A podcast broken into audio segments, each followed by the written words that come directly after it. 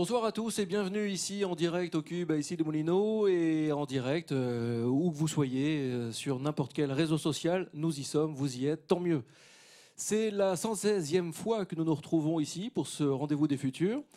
Euh, et on est particulièrement heureux ce soir et vous allez très vite comprendre pourquoi. Mais avant, j'évacue les quelques messages habituels. N'oubliez pas le hashtag, bien sûr, vous le connaissez, le hashtag R D V F. Pour euh, faire vivre ce que vous vivrez, faire entendre ce que vous voyez et voir ce que vous entendez, bien sûr. Euh, N'oubliez pas que cette émission est, euh, sera diffusée n'importe quand, en replay, où que vous soyez, où que vous voulez. Euh, elle est évidemment disponible juste après. Et puis, euh, n'oubliez pas également que c'est un projet au long cours qui est coproduit par trois structures, Triple C, J D et Le Cube. Merci vraiment à toutes les forces vives de ces structures de, bah, de permettre cette expérimentation comme ça depuis tant d'années. Ça fait chaud au cœur. Alors, les mots-clés de ce soir, on va parler de pas mal de choses. On va parler de biodiversité, on va parler d'arbres, on va parler d'imaginaire, de transmission, de lâcher-prise, euh, de bon sens aussi. On va parler de vie, de vitalité de la vie aussi. Notre invité ce soir a un nom, euh, un nom qu'il est parfois compliqué d'écrire, mais qui souligne une certaine origine, euh, une certaine origine flamande, euh, n'ayant pas peur des mots. Il écrit des livres, il écrit des pièces, des scénarios, il réalise euh, des films également, enfin au moins. Et tout ça, ça fait au moins une bonne cinquantaine d'années, parce qu'il a commencé très très jeune. Euh, vous allez comprendre pourquoi. Il est prix Goncourt pour Un aller simple en mille neuf cent quatre-vingt-quatorze. Euh, les plus observateurs d'entre nous, d'entre vous, auront remarqué également qu'il a une, un point commun avec Jérémy Rifkin, Joël Deronais ou encore Ismaël Lemuel, et lequel, et oui, c'est la deuxième fois qu'il vient dans cette émission, Les Rendez-vous des Futurs. Je pense qu'il a d'autres points communs, notamment avec notre parrain, Joël Deronais, et, euh, et là, on va également en parler dans cette émission. Et alors, vous comprendrez un fait étonnant, moi, ça m'a stupéfait, en lisant Les émotions cachées des plantes, donc son dernier livre aux éditions Plon. Vous comprendrez que la serre peut être un lieu d'émotion et la botanique, une technique de drague. Et ça, moi, ça m'a mis complètement sur les, les fesses. Merci d'accueillir Didier van Cauwelaert. Bonsoir. Bonsoir à vous et merci d'avoir accepté de jouer le jeu de ces rendez-vous du futur, donc pour la deuxième fois. Euh, et on ne parlera pas du tout des mêmes choses que nous avons abordées la, la dernière fois, vous vous en souvenez évidemment. Euh, alors habituellement, je, je, je présente notre invité en lisant, euh, parce que je suis, je suis juste un feignant et je ne fais pas un portrait très très long. Et surtout, Twitter a inventé euh, le portrait en, en trois cents signes. Mais je ne vous ai pas trouvé. Euh, c'est un choix d'ailleurs de ne pas être, euh, de pas y être. Euh, c'est un manque de temps et d'énergie euh, et aussi un besoin de, de me retrancher euh, derrière l'écriture. Je suis euh, admiratif des confrères qui, qui arrivent à la fois à, à écrire, à communiquer, à partager. Donc, euh, l'écriture a besoin, a besoin de, de silence, euh, a besoin aussi euh, d'humilité. Et on est dans un monde où il faut, il faut se montrer, il faut faire vivre par la parole, par les, par les événements. Et alors, j'ai plein de gens qui s'occupent de ça pour moi. Je, je pensais que, je, je, que j'étais tweeté. Vous m'étonnez là-dessus sur le, le ah, portrait. Vous êtes tweeté, tweet. mais, mais non, non, mais je pensais que. Mais c'est vrai que si vous voulez que moi, je commence ma journée très tôt euh, avec le bonheur d'enchaîner le, le sommeil, et les rêves, avec les, le, la mise en la mise en forme de l'imaginaire. Quand j'écris un roman ou de cette autre forme d'imaginaire qui s'appelle la réalité, quand j'écris Les émotions cachées des plantes. Et euh, donc, je n'ai pas le temps. De... Après, je suis trop fatigué pour parler de moi. Quoi. Ouais. Euh, pour parler de moi, eh ben, je, je me glisse dans la conscience d'autres personnages, euh, dans la conscience des végétaux, dans la conscience des animaux. Dans...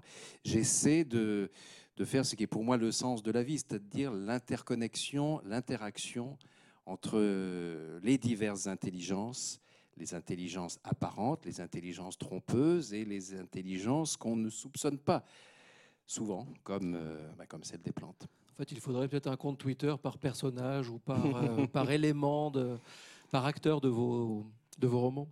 On a une question rituelle, ou j'ai une question rituelle, tout du moins une question que j'ai empruntée à André Brahi, qui était venu ici, et qui nous avait dit à la fin que le but de sa vie était de pouvoir expliquer ce qu'il faisait au jour le jour. Donc lui, c'était Saturne et, euh, et les étoiles, en gros. euh, et de pouvoir l'expliquer à un enfant de sept ans. Alors, on tricote un peu autour de ça. Comment vous expliquez, vous, votre métier à un enfant de sept ans? Bah, d'abord, comme j'ai commencé mon métier quand j'avais sept ans, oui, sept ans et demi, hein, soyons, soyons lucides. Euh, en fait, clairement, quand on m'a appris à écrire à l'école, et je me suis dit, mais c'est formidable, les mots, ça sert à raconter des histoires. J'avais un père qui me racontait tout le temps des histoires, qui me faisait euh, un épisode de feuilleton par jour, et c'était drôle, c'était euh, corrosif, c'était euh, énergisant, et... Mais, et je voulais faire pareil, mais je n'avais pas les moyens d'être aussi brillant à, à l'oral. Je ne pouvais pas changer ma voix, prendre différents accents et tout. Et, et d'un coup, j'apprends à écrire. Mais je me dis, mais c'est encore mieux l'écrit que l'oral, parce que je vais pouvoir m'adresser à des gens qui ne sont pas autour de moi, qui ne connaissent pas mon existence. En écrivant des livres, on, on touche comme ça la, la terre entière, euh, sans se montrer, sans avoir besoin de bouger. Euh, et, et vous faites rêver, rire, vibrer euh, les gens à distance. C'est le plus beau métier du monde, donc je n'en ferai pas d'autre. Et comme je suis assez têtu, euh, ce que j'ai décidé à sept ans et demi, je n'ai jamais varié. Donc, euh, comment expliquer à un enfant de sept ans? Bah, simplement... Euh, Un rêve n'existe que si on le met en pratique. Quand on a le rêve de vouloir un petit peu expliquer, essayer d'expliquer le monde, donc d'expliquer soi-même et les liens avec les autres, euh, ben il faut partir à l'action. Et les rêves et l'imaginaire sont le meilleur moyen d'aborder la réalité, de ne pas se laisser avoir par tous les, les, les sentiments filtres, euh, si je puis dire, c'est-à-dire le, l'ego, le, l'arrogance, le... Euh, la goguenardise, euh, pour comprendre vraiment l'ironie profonde qu'il y a dans la, dans la nature, dans la condition humaine, animale, végétale, euh, voire minérale. Il faut, euh, il faut faire le contraire de ce qu'on fait trop souvent euh, dans les réseaux sociaux, c'est-à-dire euh, je suis moi, je pense ça, et donc j'ai raison, et donc voilà, c'est... Et Dieu sait si euh, ça a apporté des choses extraordinaires dans notre société, dans la... la la libération des consciences et tout, mais le, le danger, c'est un assèchement euh, de l'ego. C'est-à-dire, c'est de verser dans le tout à l'ego, qui est quand même la, une source de pollution après à l'échelon terrestre, qui est assez grave, quand tout le monde ne fait que parler de soi et de ses opinions et de ses jugements, et n'écoute plus les autres, qui ne sont qu'un public virtuel. Là... la liberté d'expression, de compréhension mutuelle et donc la démocratie sont en danger. Euh, pendant qu'on euh, va avoir Coralie qui va nous rejoindre, Coralie du duo Jérémy Coralie, la fameuse revue de, revue de presse, revue de web. À chaque émission, il nous aide à planter le décor.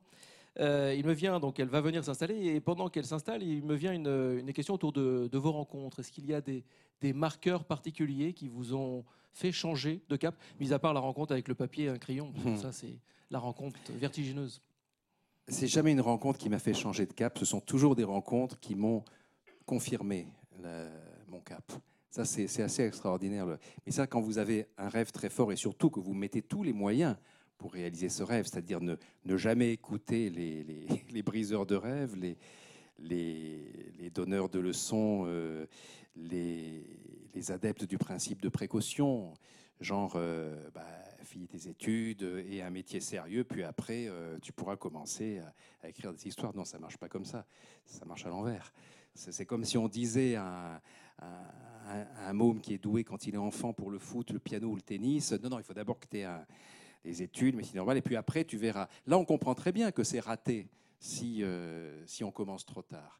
Mais coucher ses rêves sur le papier, manier la langue pour euh, être compris des autres, pour euh, enrichir sa, sa palette d'expression euh, en simplifiant toujours. C'est comme un cuisinier, il faut toujours réduire à la cuisson. Le, le premier jet est toujours trop compliqué, c'est toujours trop...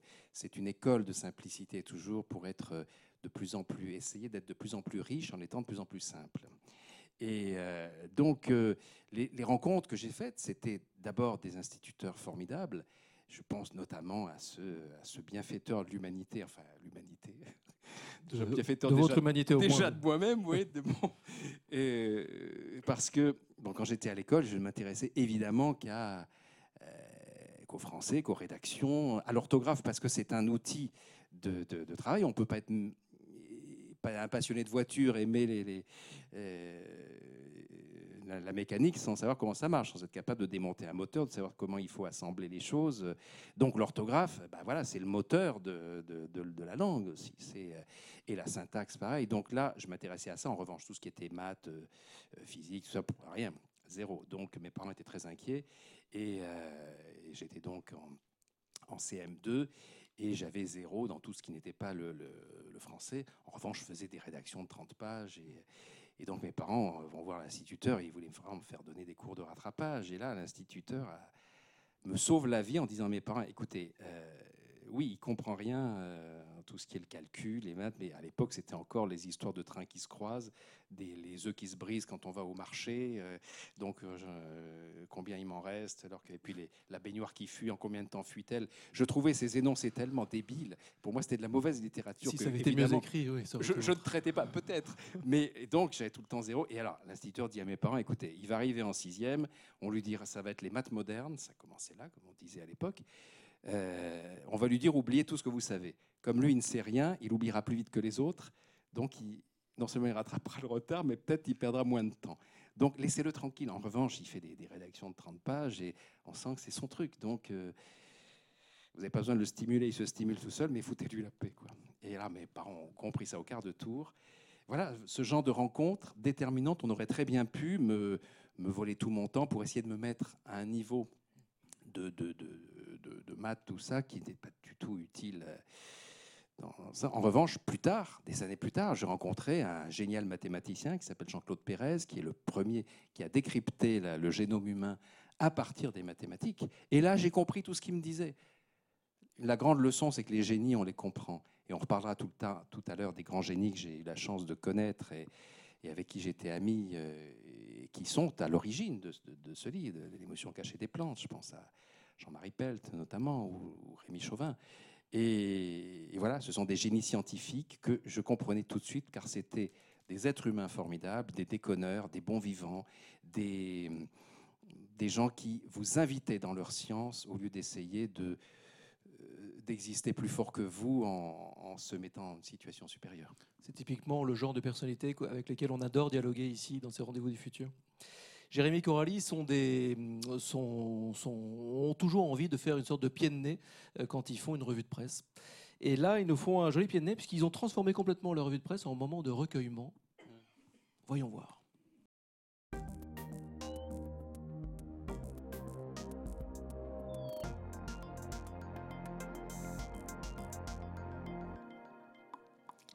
Mesdames, messieurs, c'est une bien triste période que nous vivons aujourd'hui. Il y a quelques mois, une trentaine d'arbres adultes ont été abattus dans la rue juste en bas, car leurs racines perçaient les trottoirs, posant ainsi des problèmes de sécurité. Une tragédie symptomatique d'un urbanisme qui n'a de cesse de soumettre la nature aux commodités de l'homme. Les arbres nous manquent déjà cruellement. Un article paru le deux mars deux mille dix-neuf sur le site Ça m'intéresse disait déjà qu'ils jouaient un rôle bénéfique dans nos villes, en absorbant du C O deux et autres particules en suspension, tout en recrachant de l'oxygène, ils permettaient aux citadins de respirer. Si la jeune génération d'arbustes s'engage à prendre la relève, la journaliste soulignait qu'un être jeune capture cent grammes de C O deux par an, alors qu'un être âgé peut en capturer un virgule quatre kilos.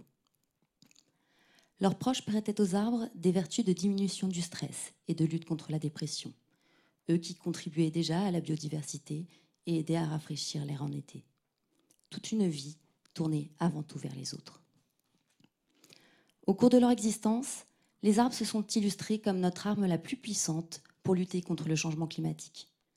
On se souvient de ces mots du chercheur britannique Thomas Crowther, repérés dans les pages du site Uzbek Erika le dix-neuf février deux mille dix-neuf. L'article revenait sur une étude selon laquelle il suffirait d'ajouter mille deux cents milliards d'arbres aux trois mille milliards présents sur la planète pour très largement compenser les émissions mondiales de C O deux. On se rappelle également avec tristesse des propos du secrétaire aux affaires stratégiques du Brésil, repris dans un article de franceculture point fr le neuf février deux mille dix-neuf. La forêt amazonienne est un territoire improductif et désertique qui gagnerait grandement à être intégré au système économique national. Pourtant, de nouvelles études venaient juste de démontrer que le point de déforestation à partir duquel la forêt n'était plus en mesure de s'auto-régénérer était de vingt-cinq pour cent de surface détruite. Une alarme d'autant plus sérieuse que la forêt amazonienne avait à cette date perdu vingt pour cent de sa superficie. À l'époque, l'argument économique qui justifiait la destruction du principal poumon de la planète était déjà affligeant. L'article rappelait en effet que le début des années deux mille avait vu les politiques brésiliennes prendre un virage écologique en réduisant les surfaces déboisées de vingt-cinq mille kilomètres carrés par an à huit mille kilomètres carrés annuels. Sur cette période, le P I B du Brésil avait augmenté de trente-deux pour cent et vingt-trois millions de Brésiliens étaient sortis de la pauvreté. Aujourd'hui, nul ne s'étonne donc de compter autant d'amis des arbres parmi nous, des amis qui les font vivre dans leur cœur et dans leurs actions. Comme le moteur de recherche Ecosia qui a dépassé la barre des cinquante millions d'arbres plantés et dont la success story est relatée sur le site r t b f point b e. Comme cet éditorialiste de lion capital point f r qui faisait un point remarquable sur la collapsologie et se demandait il y a quelques jours pourquoi l'écologie n'est encore qu'une variable d'ajustement des grandes politiques de nos sociétés.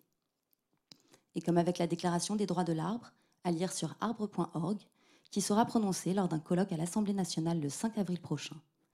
C'est de personnes de cet acabit que la société a besoin aujourd'hui. Quant aux arbres, ils resteront longtemps pour nous un exemple. Et pour, ce, et pour tout ce qu'ils ont fait pour nous, nous les en remercions.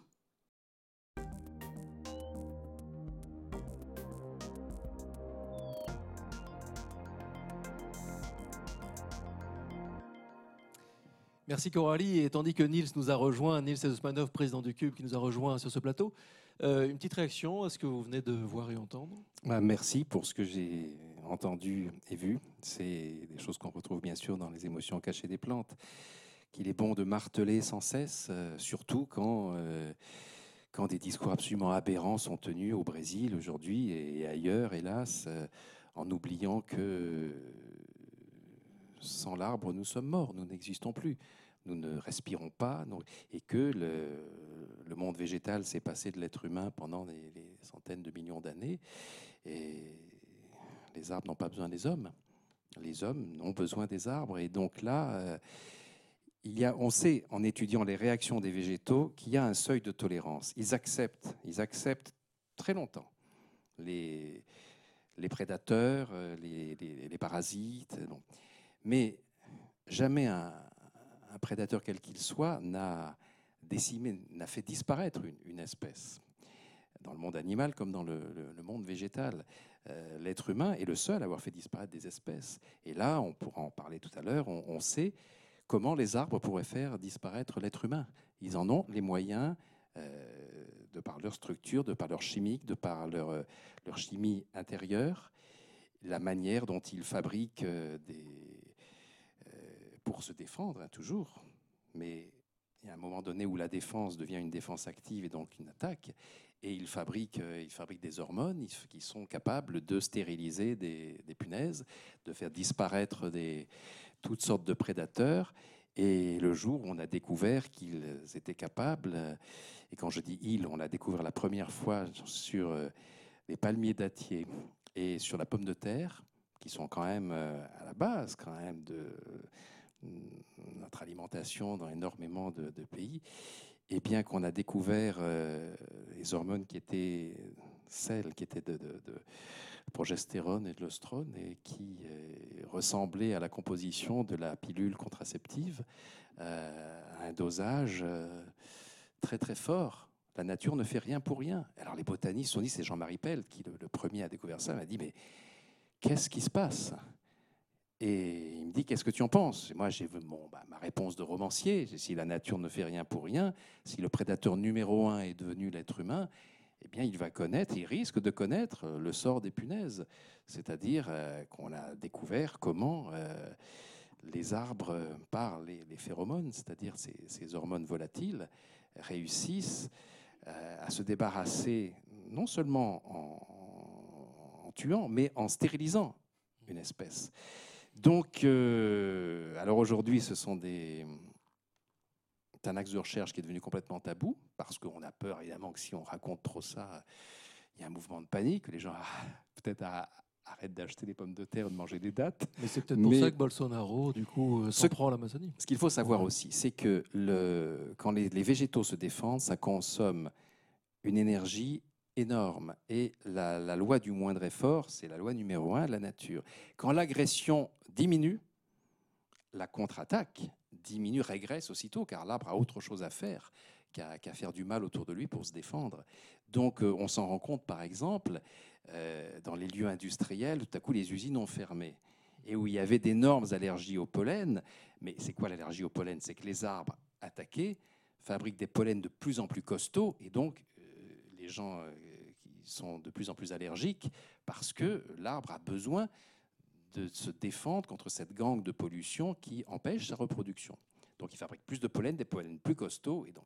Mais on s'est rendu compte que la région de Sheffield en Angleterre, la Lorraine, euh, quand les aciéries ont, ont fermé, tout à coup, dans, dans les deux ans, les pollens ont, ont repris une, une structure normale, et l'arbre ne s'est plus épuisé à, alors qu'il n'y avait plus la pollution. Donc c'est le seul espoir peut-être pour l'être humain, de se dire que s'il arrête son agressivité, eh bien, euh, l'arbre ne se défendra plus contre lui. Nils, oui, pour, oui. qui a évidemment corné, fidèle à son habitude, corné et postité votre, votre livre. Juste pour rebondir sur ce que vous disiez, il y a une chose euh, qu'on a du mal à se représenter aussi, c'est le fait que euh, l'humanité représente moins d'un pour cent de la biomasse. Et qu'effectivement, on se croit euh, à sept milliards euh, d'individus, euh, bientôt dix, euh, on se croit euh, tout en haut de la pyramide, mais en réalité, on pèse rien du tout. La biomasse euh, est toujours euh, quatre-vingt-dix-neuf virgule six à peu près pour cent euh, euh, végétale. Donc, euh, ce qui remet l'arrogance de ces, de, ces, de ces ministres brésiliens, par exemple, à, à leur juste place. Mmh. Mais, et pourtant, Dieu sait si on déforeste, tout ça, mais la déforestation n'est jamais une, une victoire. C'est une bataille perdue pour l'arbre, mais il repart, il repart partout. Simplement, à un moment donné, euh, euh, la pollution monte, le, le, l'effet de serre monte, tout ça, et l'arbre, en effet, il suffirait de planter un milliard d'arbres pour régler absolument tout le problème. Mmh. Et on voit très bien quand le Costa Rica décide de faire ça, et comme le Brésil l'avait décidé euh, précédemment, on voit immédiatement les, les effets. Et c'est vrai que je rebondis sur quelque chose que, qui était dit dans la chronique tout à l'heure. Couper les arbres en ville parce qu'ils abîment le bitume. Non, on marche sur la tête. Alors qu'il suffit simplement de trouver autre chose que ce bitume, et ça existe dans d'autres pays, pour, pour un système de sol qui permettent simplement à l'arbre de respirer. Parce que pourquoi l'arbre, l'arbre il n'a rien contre le bitume, il n'attaque pas le bitume, il a besoin de respirer. Donc il, a, eh ben, il se débrouille et il monte à la surface. Si on met autre chose qui lui permet de, de respirer, eh ben, il va respecter les chaussées et les trottoirs. Mmh. Alors, on va parler de votre livre, euh, mais tout d'abord, moi, je voulais vous dire vraiment un très, très grand merci, parce que pour moi, ça a été vraiment une, une vraie rencontre. C'est, ça a ouvert une porte dans ma vie sur un, un monde que je ne connaissais pas euh, véritablement. Euh, je peux vous dire que je ne vois plus du tout mes plantes, et la nature en général, mais les plantes à la maison, je ne les vois plus du tout de la même manière. Je pense qu'elles ne me voient d'ailleurs plus de la même manière non plus. Je constate que depuis que je les lu, que je m'occupe d'elles, que je leur parle, et cetera, euh, c'est juste incroyable la, la vitalité qu'elles ont. Véritablement. Alors, j'ai aussi vu dans votre livre que c'est pas parce que je leur fais des petites caresses que pour autant elles-mêmes. Hein, il faut pas, faut pas faire ces raccourcis-là, mais vous allez nous en parler. Alors, avant de, de, de cheminer ensemble dans le livre, on va pas tout déflorer, mais je crois que il y en a tellement qu'il faudrait cinq émissions de toute manière. Les lecteurs peuvent se rassurer. Et vraiment, j'invite tout le monde à le lire. Euh, on va, on va regarder un petit peu les passages du livre ensemble. Mais d'abord, j'aimerais m'arrêter, si vous voulez bien, sur euh, euh, ce que vous avez choisi en exergue, qui sont des mots de Sigmund Freud. Ça m'a, ça m'a interpellé. Euh, je les cite. Ce sont des mots. Donc, euh, Freud dit « J'ai perdu mon temps. La seule chose importante dans la vie, c'est le jardinage ». Alors pourquoi c'est si important le jardinage pour que le, le père de la psychanalyse se détourne de, du genre humain? Parce que le, le jardinage permet de comprendre le monde, peut-être plus qu'en écoutant ou en orientant les confidences de patients sur un divan. C'était en, en tout cas la réflexion de Freud à la, à la fin de sa vie. C'est le grand botaniste Francis Hallé qui m'a fait découvrir cette, cette phrase de, de Freud, qu'évidemment, je n'ai pas pu empêcher de mettre en exergue, parce, que, parce qu'elle elle remet un petit peu les choses à leur place. Si l'homme a des problèmes psychologiques qui l'amènent à, à avoir recours à la psychanalyse, c'est peut-être qu'il, aussi, qu'il y a eu euh, une cassure par rapport à tout ce qu'il aurait en lui pour régler ses problèmes. Euh, je ne suis pas en, en train du tout de faire le procès de la psychanalyse, qui rend aussi d'énormes services quand elle est bien faite. Mais si on en est arrivé là, c'est qu'on a perdu, nous, êtres humains, l'autorégulation de, de, de, euh, déjà de, de l'image de nous, de notre rapport avec euh, l'entourage, l'environnement, les épreuves, le, les objectifs, et, euh, et qu'on n'a plus les moyens de se défendre soi-même. Les, toutes les plantes ont le moyen de se défendre soi-même et d'aller chercher ce dont elles ont besoin. Le concept même d'insecticides, de, de pesticides, voire d'engrais inventés par l'homme est une aberration. Euh, on est victime d'une situation qui, à l'échelon mondial, s'est construite après la Deuxième Guerre mondiale. C'est-à-dire le, les, les Américains... car il fallait faire repartir, bien sûr, la machine économique, l'agriculture intensive et tout, euh, ont balancé partout le D D T, ce, ce pesticide surpuissant, qui empêchait les plantes de se défendre elles-mêmes. Euh, un exemple, le, le, maïs. le maïs. Prenons le maïs, qui est évidemment l'une des plantes emblématiques, qui est l'enjeu économique numéro un, et la chenille pyrale. Tout le monde connaît cet ennemi mortel... Euh, Euh, du maïs, sauf que le maïs, depuis toujours, avait l'habitude de se défendre contre la chenille pyrale en appelant par des, des phéromones, donc des, des hormones volatiles sexuelles, les guêpes friandes de ces chenilles qui arrivaient, euh, attirées par une odeur sexuelle, et puis non, elles avaient un bon repas. Donc euh, ça marchait très bien, c'est-à-dire qu'il y avait ce, cet équilibre. Entre, bon, il y avait, il y avait quand même besoin de chenilles pyrales pour devenir papillons et faire leur boulot de papillon après, mais il y avait cet équilibre. Et puis, évidemment, quand arrivent les pesticides, eh ben, non seulement la, la, ça, la plante n'arrive plus à envoyer dans l'air ces odeurs qui sont masquées par les pesticides, mais évidemment, les guêpes qui viennent meurent, elles ne reviennent plus. Donc, ça ne marche plus, le système.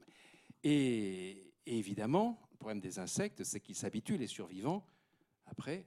deviennent résistants, et donc il faut multiplier les doses à, à des centaines, des milliers de fois, ce qui est arrivé pour le D D T, jusqu'au moment où on se dit, attendez, on ne peut pas continuer à s'empoisonner en mangeant du maïs. Et c'est là où euh, sont arrivés les O G M, comme tout à coup c'était la manière de, de sauver les plantes, alors que non. Déjà, on, avait, on empêchait les plantes de se défendre elles-mêmes, et là, on a continué en leur mettant des gènes d'insecticides de, intérieurs, et, euh, et puis dans le même temps, restons dans le cas du maïs, on a voulu que le maïs soit le plus productif et le plus vendeur possible. Donc il y a des grosses, des gros épis, des grosses têtes. Donc on a nettoyé le génome pour euh, mettre vraiment euh, de, de, des, des gènes de grosses têtes, quoi. Et puis, euh, comme dans un ordinateur, quand, voilà, quand, quand vous faites le, le, un spécialiste fait le ménage dedans, il dit tiens, ça sert à rien, on enlève cette appli. Et puis il y avait un, un truc qui s'appelle la cariophiline. Bon, ça servait à rien apparemment, donc ils ont nettoyé pour mettre les, bah, les nouveaux gènes intéressants pour l'industrie agroalimentaire. Sauf que la fameuse cariophiline ne servait qu'à une seule chose, c'est protéger le maïs contre son autre ennemi mortel, qui est ces vers nématodes qui bouffent les racines. Encore plus dangereux que, le, que la chenille pyrale. Et alors là, évidemment, la perte est gigantesque. Des centaines de milliards de, de dollars annuels de pertes, parce que tout à coup, euh, on peut plus, on peut rien faire contre ces vers. Et on est arrivé à quoi? On a effectivement pas de la cariophiline dans tout le maïs du monde. Et on est allé le rechercher dans une plante qu'on n'avait pas encore modifiée, qui est l'origan. Et donc on a pris cette cariophiline et on l'a réinjectée génétiquement dans le maïs, d'où on l'avait fait disparaître. Vous vous rendez compte où en est l'être humain aujourd'hui? Ce n'est pas simplement l'apprenti sorcier, c'est la méconnaissance totale de la, du fonctionnement de la nature et l'arrogance absolue qui fait que euh, des gens pour, euh, pour un profit euh, de, de, de agroalimentaire euh, eh ben vont causer des pertes de, de centaines de, de milliards de dollars et pour revenir après à la situation de départ qu'ils avaient cassée. Alors je reviens au, au mot de, de Freud.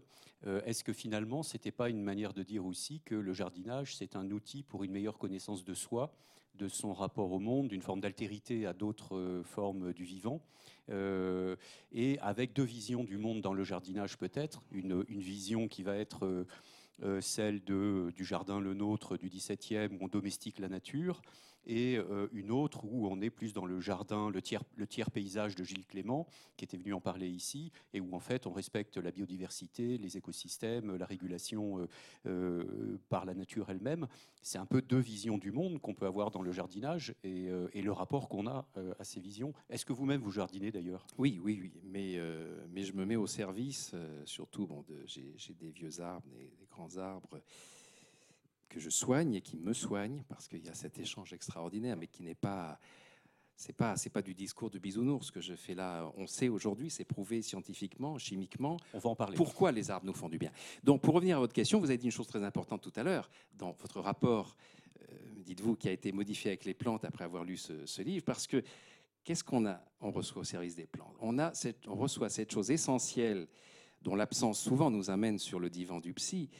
L'homme a besoin de quoi ? En numéro un sur le plan affectif. Il a besoin d'une réponse à des élans d'amour, à des élans vers l'autre. Lorsque tout à coup, vous donnez à la plante euh, une attention, quelle qu'elle soit, par le, par le toucher, par, par la pensée, par la, par la prière, par le, le compliment, par... vous juste avez une la réponse. Présence, même, juste la présence, vous dites... Euh, juste, juste la présence, simplement, ça peut être simplement une, une présence bienveillante, bon, parce que la plante, elle est aussi... Euh, son instinct de survie est, est, est toujours aux commandes, de survie et de reproduction. Elle a besoin qu'on l'arrose. Déjà, la main qui l'arrose, déjà, c'est... Mais si, en plus, cette main qui l'arrose fait autre chose, alors vous disiez, oui, il est caressé. Sauf que la caresse, c'est pas comme de caresser un animal euh, ou un être humain. La caresse est une agression pour la, pour la plante. Mais une agression qui crée un stress, mais un stress le plus souvent bénéfique, puisque oui. Elle va modifier sa composition, se rendre plus forte, Plus, plus résistante, parce qu'elle a cette agression de la caresse, à tel point que des, des, des, des, journal, des, des botanistes réputés euh, conseillent de pratiquer cette, cette caresse, voire cette masturbation des, des tiges, euh, au, au, au tout début, de manière, il y a vraiment un mode d'emploi là-dessus, de manière à ce que les, les végétaux puissent euh, se rendre euh, plus résistants aux agressions futures. Alors, est-ce que je, je reprends, ça m'a juste fait penser, euh, c'est, on est toujours dans l'introduction, sur, euh, voilà, on n'a pas commencé le livre, on, on va attaquer. Euh, Mais dans quelques minutes, je t'interromps. Voilà, et, et le problème, c'est que Éloi va évidemment euh, jouer son rôle, ce qui est tout à fait normal. Alors, Margu- je pensais à Marguerite Duras, qui avait une phrase très jolie qui disait « La mer, c'est une porte vers le tout ». Est-ce que vous diriez que le jardin, c'est une porte vers le tout ? Oui, une porte vers soi aussi, comme vous disiez. Et puis, c'est, c'est une porte vers la compréhension des, des, oui, des mécanismes de l'univers et, et de l'interaction, euh, et de l'intelligence et de l'imagination qui sont à l'œuvre partout sur Terre, euh, sauf malheureusement souvent euh, au niveau de l'espèce humaine. Alors, on, on démarre sur le livre, ça y est. Euh, peut-être pour... Euh, enfin, on va démarrer avec le début, parce que ça démarre il y a quatre milliards d'années quand même. La vie, alors je, je, je fais en raccourci, hein. La vie est née dans le, dans le potage, la grande soupe universelle, euh, les, les océans d'alors, euh, où apparurent les bactéries, euh, ces bactéries euh, qui euh, se mettent à former les, premières, euh, les premiers êtres euh, complexes, les plantes, et puis ces plantes créent de l'oxygène, l'oxygène ça nous fait un beau ciel bleu, je fais tout ça en raccourci, et là je vous laisse continuer. Qu'est-ce qui se passe à ce moment-là ? Alors, donc là, on est à quatre milliards, quatre milliards et demi, et puis à trois milliards, trois milliards et demi d'années à peu près.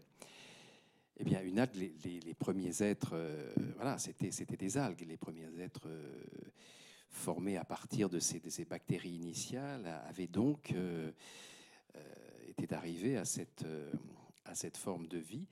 Et il y a une certaine algue brune qui euh, est donc condamnée à flotter au, au gré des courants et se nourrir bien sûr de, de la lumière, à la photosynthèse. Bah, il faut croire qu'à un moment donné, elle en a eu marre d'être soumise au courant et elle s'est fait pousser des cils. Alors, se faire pousser des cils, ça veut dire qu'elle a pu nager, donc aller contre-courant, se diriger. Et se diriger, ça veut dire quoi ? Ça veut dire aussi pouvoir chasser, pouvoir attraper des proies. Et à ce moment-là, bien sûr, je vous raconte tout ça euh, d'une phrase à l'autre, mais ça prend bien sûr des, oui, des millions sûr. d'années. Et à partir de là, il lui vient une bouche. Et elle peut chasser les proies. Dans le même temps, elle décide de recycler l'oxygène, qui jusqu'à présent était un, un déchet très, très grave, un poison, et, euh, et d'abandonner la, la, la photosynthèse, donc la, c'est-à-dire le, le travail de la construction de, énergétique de sucre à partir de la lumière, par la respiration. Et, et c'est ainsi que ce premier végétal est devenu un animal. Oui. Et là, on, est, on en a la preuve par les fossiles, l'étude des fossiles euh, au microscope électronique. Et on a, on a la preuve qu'à ce moment donné, la nature qui est toujours en...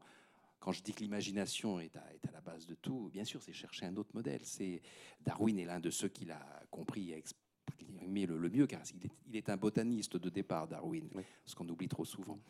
Euh, C'est-à-dire que là, il y a un modèle qui est proposé, qui ne va pas devenir unique, parce que sinon tous les végétaux seraient devenus euh, des animaux. Non, non, non, il y a, il y a cette diversité qui s'est cette diversité qui s'est mise. Il y a ces, ces, ces plantes qui sont devenues des animaux. Il y a, il y a ces êtres aussi euh, qui se sont assemblés, ces êtres euh, unicellulaires qui se sont assemblés, qui ont donné d'autres modèles comme, le, euh, comme les éponges, par exemple, et, et euh, qui sont d'ailleurs le, le parmi nos plus proches parents. Ça, on, on le dit peu, mais on a des découvertes quand on s'intéresse un petit donc, peu. Donc à... les plantes donnent des animaux d'où apparaissent les humains, et, et, et vous dites, finalement, dans la tradition chamanique, l'homme est le rêve des plantes. C'est très beau comme... Oui, parce que ça veut dire quoi? Ça veut dire que la plante, euh, elle est soumise à, à l'immobilité, souvent, sauf les algues, bon, elles sont soumises à, bon, à la volonté des courants, sauf quand elles... Elle reprend le, le pouvoir, justement, sur le monde extérieur en, en devenant cette algue qui nage, hein, qui mmh. prélude à la construction de l'animal. Mais... Euh, euh, le... Quelle était votre question? Pardon. J'ai, j'ai non, non, c'était une remarque, euh, parce que c'était très sur... joli, et que le, le, le, sur le fait que... L'homme est le rêve de la plante. Voilà, oui, l'homme est le rêve, rêve de la, de la plante, plante c'est-à-dire et... que l'homme, c'est quoi? Ben, c'est la mobilité, c'est la biodiversité, mmh. c'est la... Les chamans disent que la nature a besoin d'une chose. C'est d'une conscience qui l'observe. S'il n'y a rien à observer, il n'y a pas d'évolution. Et s'il n'y a pas d'observateur, il n'y a pas d'évolution non plus. Et ça, c'est une sagesse très, très profonde que de grands philosophes, après, occidentaux, ont, ont développée. Mais, euh, et que les scientifiques connaissent bien. C'est-à-dire que le, le, l'observateur, celui qui observe pour la première fois une particule, par exemple, lui donne les caractéristiques qui lui sont propres. Avant que cette observation soit, soit partagée, Et, enfin, on ne va pas rentrer dans ce domaine qui est un, un peu complexe, mais l'observateur a un rôle de constructeur, de créateur, et c'est une certitude aujourd'hui dans, dans tous les domaines. Alors, on va avancer. Donc, vous dites que le point de départ de l'émotion, c'est évidemment la conscience, la conscience de soi, du monde et de leurs interactions, autrement dit la faculté d'agir au service d'un but. Alors moi, j'avais lu le, le poète Angelus Silesius, du, le poète du dix-septième siècle, qui disait « La rose n'a pas de pourquoi ». Alors, il se trompait ou, ou, ou, ou pas? Ben, euh, rentrons dans le détail. Je, comment appeler autrement qu'intelligence euh, ce qu'en font euh, tant de plantes euh, pour arriver à, à un but? Déjà, le, au niveau de la croissance, il euh, y a une expérience toute récente euh, due à, à la neuro... neuro la neurobiologiste végétale, puisque maintenant là, c'est une nouvelle discipline qui, a, qui fait des découvertes incroyables. Euh, Gagliano euh, de l'université d'Australie. C'est le petit pois de Pavlov. C'est un...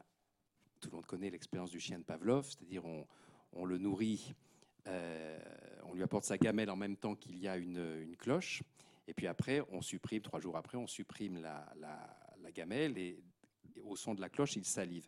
Là, ce petit pois, au moment où, où il germe, on envoie un courant d'air, déjà à contre-courant de l'endroit. Et, et, ce, la lumière. Et il y a une lumière qui est associée à ce courant d'air. Euh, donc le petit pois va aller, et la lumière vient de l'endroit d'où provient le courant d'air. Donc le petit pois va aller à contre-courant de ce courant d'air pour aller vers la lumière. Au bout de trois jours, on enlève le, la lumière, et bien il continue à pousser à contre-vent, pour aller là où il y avait de la lumière, et donc là où il y aura encore la lumière. Ça s'appelle l'apprentissage associatif, c'est-à-dire, euh, et c'est un, un, un processus euh, intellectuel et psychologique, n'ayons pas peur des mots, qui est à l'œuvre dans la nature, partout, partout et tout le temps. Le, et déjà au niveau de la graine, là encore, ce sont des, des découvertes très récentes publiées dans, dans Nature and Science, on se rend compte qu'au niveau déjà de la graine, il y a la prise de décision, mais avant la prise de décision, il y a l'hésitation et le, la recherche de données. Voilà. Alors, juste, juste euh, pour dire que la saison deux arrive très vite, là, puisqu'on voilà. est interrompu. Euh... Sauvagement. Euh, la saison deux va arriver très vite, effectivement. Euh, Margot Berrettoni euh, du Cube va venir nous rejoindre en, en plateau. Et pendant qu'elle euh, vient s'installer euh, à côté de vous, Nils, moi j'ai une question à vous poser, une question de Camille Choplin, une, qui, était, euh, qui faisait partie du plateau euh, de la dernière émission où on recevait Marc Dufumier. Euh, elle a une question pour vous. Donc, c'est l'auteur de Tout le monde ne raffole pas des brocolis, un roman que je me dois de vous offrir euh, juste après. Euh, sa question, voyez-vous un lien entre le déni occidental de la vie après la mort, la permanence de la conscience et les agressions sans fin que l'être humain porte à la nature et au vivant dans son ensemble? Absolument, absolument. C'est, c'est pas une question, c'est une, euh, c'est, c'est, c'est le bon sens même. Euh, c'est le manque d'imagination, de respect, la peur euh, de ce qui est différent de nous, la peur de l'inconnu et donc le besoin de domestiquer tout pour euh, euh, voilà. Si on si on a peur de de la mort, déjà, on, est, on ne sait pas, on montre qu'on ne sait pas ce qu'est la mort, parce que le, euh, la mort n'est qu'un prélude au vivant. Je, je, chimiquement, c'est le principe de l'humus, voilà, c'est comme ça que fonctionne. Et euh, si on ne... Avoir peur de la mort, et avoir peur de la mort des autres, de ceux qu'on aime, évidemment, c'est... Je, je les pauvre comme tout le monde, mais avoir, être bloqué par la peur de sa propre mort, c'est vraiment passer à côté de, de l'essentiel de la vie. Et c'est se, c'est se priver de, de, de temps, de, d'énergie en direction des autres, en direction de la compréhension euh, euh, de la condition humaine à travers. Donc on peut, on peut commencer par l'observation des plantes, bien sûr. Et, et, et si les, les, les chamans dont on parlait, mais pas simplement les, les grands initiés, euh, sont arrivés à, à repousser ces frontières de la mort et à repousser les frontières de l'incommunicabilité entre espèces, puisque euh, je prends juste un, un, deux secondes pour donner cet exemple extraordinaire de l'ayahuasca. Euh, l'ayahuasca, oh, tout le monde a entendu parler, ce sont ce, ce mélange de, de plantes qui amène un état de transe qui permet euh, au chaman de communiquer avec les êtres de la nature et les, les plantes. Ok, il euh, y a une, une posologie très particulière. On prend telle plante et puis vingt minutes après, telle autre. Et ce sont les, les pharmaciens qui, il y a une dizaine d'années, ont, ont découvert pourquoi ça marchait comme ça. C'est-à-dire que la, la première plante bloque un neuromédiateur dans le cerveau qui permet justement un accès à, ces, à, à une conscience plus élargie. Mais c'est une agression contre le cerveau. Donc, aussitôt, le cerveau a compris, il déclenche un autre neuromédiateur pour venir au secours de, de l'autre et bloquer justement l'agression. Et c'est là qu'il faut prendre la deuxième plante, parce que son action... Mais, Enfin, il met vingt minutes à être opérationnel, et au bout de vingt minutes, on prend la deuxième plante qui flingue ce neuromédiateur-là précisément. Ok, sauf que cette recette-là, elle existe depuis toujours. Comment les peuples premiers ont-ils réussi? Je veux dire, ils n'ont pas essayé des plantes à l'aveuglette comme ça, des millions de plantes dans la forêt. Et quand on leur pose la question, comment vous savez? Ils disent, bah, les plantes nous ont dit. Consomme-moi et dans cet ordre-là. C'est Carlos Castaneda qui avait fait tout un des, des études. Oui, Castaneda et, et Jean-Marie Pelt qui était pharmacien en même temps qu'il était botaniste et qui donc a, c'est lui qui m'a qui m'a mis le nez sur ces, cette découverte incroyable sur euh, voilà sur cette intelligence de de la nature non seulement dans son fonctionnement mais dès qu'on s'ouvre à elle dans les la communication qu'elle établit la nature avec nous. Car c'est pas à nous de, c'est pas nous qui avons à parler à la nature. Mettons-nous en position d'écoute et après on va découvrir la possibilité du dialogue. L'émission est déjà bien entamée, mais on a quand même une chronique qui s'appelle Hors d'œuvre. Hors d'œuvre, c'est la chronique culture de Margot Berrettoni qui, qui travaille ici au Cube, ici les Molino. Jingle et à Margot, vous avez le micro.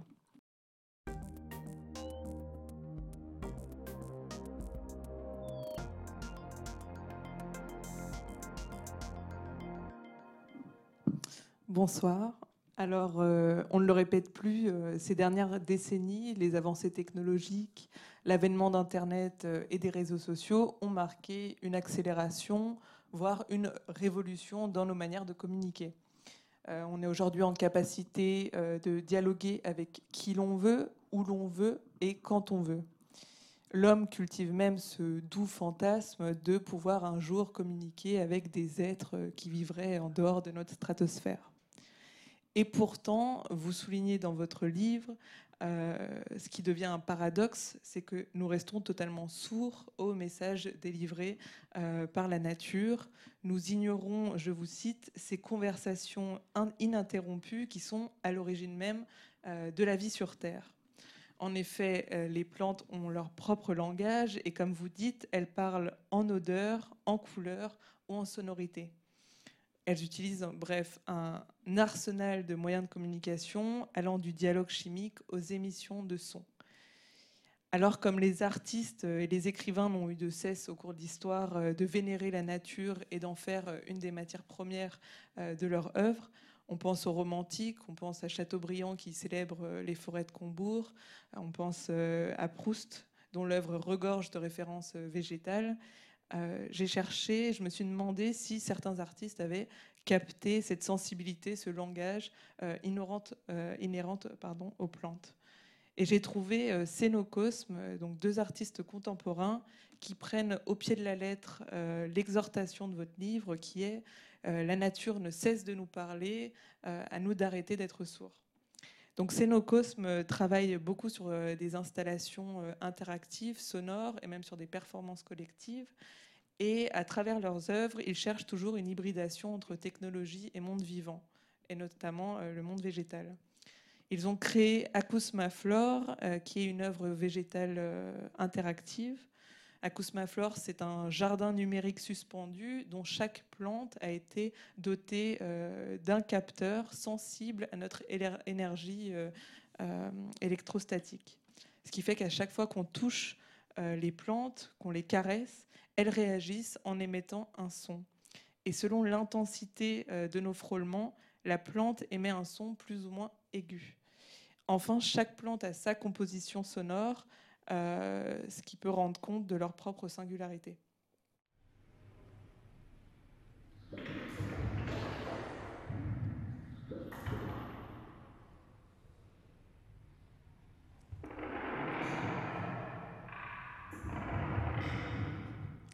Donc l'intention des deux artistes, c'est surtout de rendre visibles toutes les dynamiques invisibles et de montrer les différentes relations et interactions euh, qui sont à l'œuvre dans notre environnement.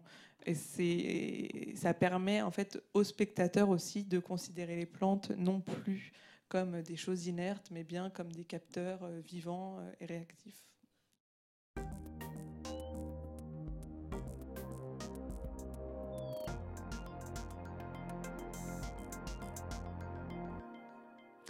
Merci Margot et bravo, c'était ta première chronique parmi nous, la première d'une longue série. Une petite réaction d'Didier van Cauwelaert ? Alors là, je suis, je suis épaté, je ne connaissais pas du tout ce, ce concert de plantes organisé. Je connaissais la version couleur, puisqu'on arrive à, à bien comprendre le fonctionnement des, des végétaux, euh, notamment leur... Euh, leur dialogue avec les fourmis. Quand il y a des fourmis qui, pour euh, aller habiter dans un acacia, par exemple, euh, c'est un échange de, de, de bons et loyaux services. La fameuse la, maternité. Voilà, l'acacia euh, offre le gîte et le couvert. Et euh, la partie nurserie, la partie salle de jeu, on dit. Et puis, euh, et en échange, la, la fourmi va protéger entre les, les, les différents prédateurs, euh, avec toute ça, la, la violence, qu'on, l'agressivité qu'on lui connaît, va défendre l'arbre et va aussi le nourrir. Parce que la plante euh, fabrique un, un lait nutritif pour les, les, les bébés fourmis, et en échange, les fourmis attrapent des, des, des larves qu'elles viennent donner à la plante. Et on a, euh, on a rendu ces larves radioactives de manière à suivre leur parcours dans la plante. On a vu comment donc, la plante digère ces larves. Il n'y a pas que les plantes carnivores qui, qui digèrent la, les, les animaux. Il y a aussi toute forme de plantes. Et... Donc voilà, mais là, là le niveau son, euh, comme ça, c'est, je ne le connaissais pas. En revanche, il y a ce qui est formidable, c'est le son des racines. On a, on a découvert récemment, Stefano Mancuso, le, le neurobiologiste végétal, a mis en évidence comment fonctionne une racine, l'apex, la, la, la terminaison de la racine. Par exemple, quand une plante pousse, quand les racines poussent, elles rencontrent des obstacles. Et on pensait qu'elles butaient contre l'obstacle et qu'ensuite, elles le contournaient. Pas du tout. Elle sait où est l'obstacle. Elle a un système euh, de détection, quoi. De sonar. Ouais. Euh, c'est que comme les chauves-souris, c'est-à-dire qu'elle envoie un écho, et puis son, cet écho rencontre l'obstacle, renvoie l'information, et donc la plante détourne. Et elle détourne précisément sans aller trop loin, donc elle a eu l'information de la taille de l'obstacle, la pierre ou, ou autre chose. Et ça, Mancuso avait construit bah, un bac en plexiglas, c'est tout bête, et puis regardez comment oui. faisaient les, les racines. Mmh. Et, et il branchait les appareils de mesure, et il a découvert les clics, c'est-à-dire les racines en poussant émettent des clics, et ces oui. clics servent de langage au niveau des racines entre les végétaux voisins, genre euh, « est-ce que tu peux te pousser un peu pour que je puisse passer ?»« Attention, j'arrive, euh, pardon ».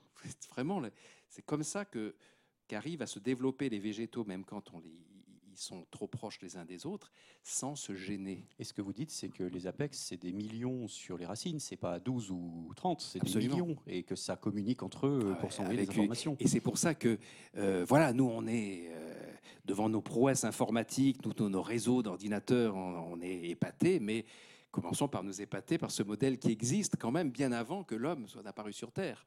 C'est-à-dire, on a fait que...